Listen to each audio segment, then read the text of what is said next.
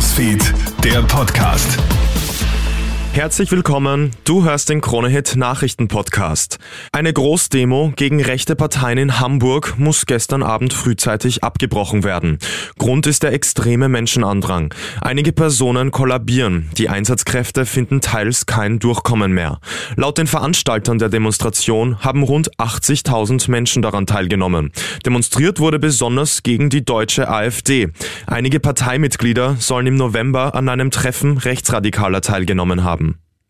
Im Gaza-Konflikt ist nach Monaten immer noch keine Einigung in Sicht. Erst am Donnerstag lehnt der israelische Premier Benjamin Netanyahu einen palästinensischen Staat eindeutig ab.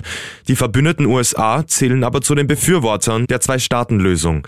Gestern soll US-Präsident Joe Biden mit Netanyahu telefoniert haben.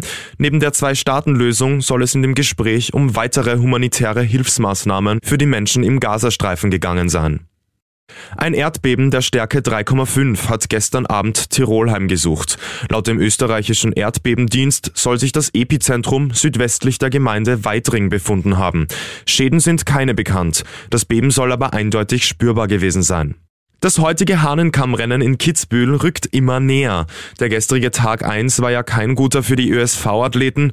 Doppelweltmeister Vincent Kriechmeier schafft es am Ende des Tages nur auf Platz 7. Kronehit Sportreporter Stefan Steinacher. Sportlich gesehen war das gestern für Österreich eine gewaltige Pleite. Nur einmal war Österreich in der Abfahrtshistorie von Kitzbühel schlechter als gestern. Und trotzdem glaube ich, dass Kriechmeier und Co. mehr Potenzial in sich haben, als sie gestern zeigen konnten. Die Top-Favoriten sind auch heute wieder der dritte von gestern, Marco Odermatt, beziehungsweise der Mann der Stunde, der Franzose Cyprien Sarasö, der gestern am Abend noch kurz die Musik in der Innenstadt von Krone Hit genossen hat. Der Franzose feiert gestern seinen dritten Sieg in dieser Saison. Beginn der zweiten Abfahrt ist heute um 11.30 Uhr. Das war der Krone Hit Nachrichten Podcast. Danke fürs Zuhören. Krone Hit Newsfeed, der Podcast.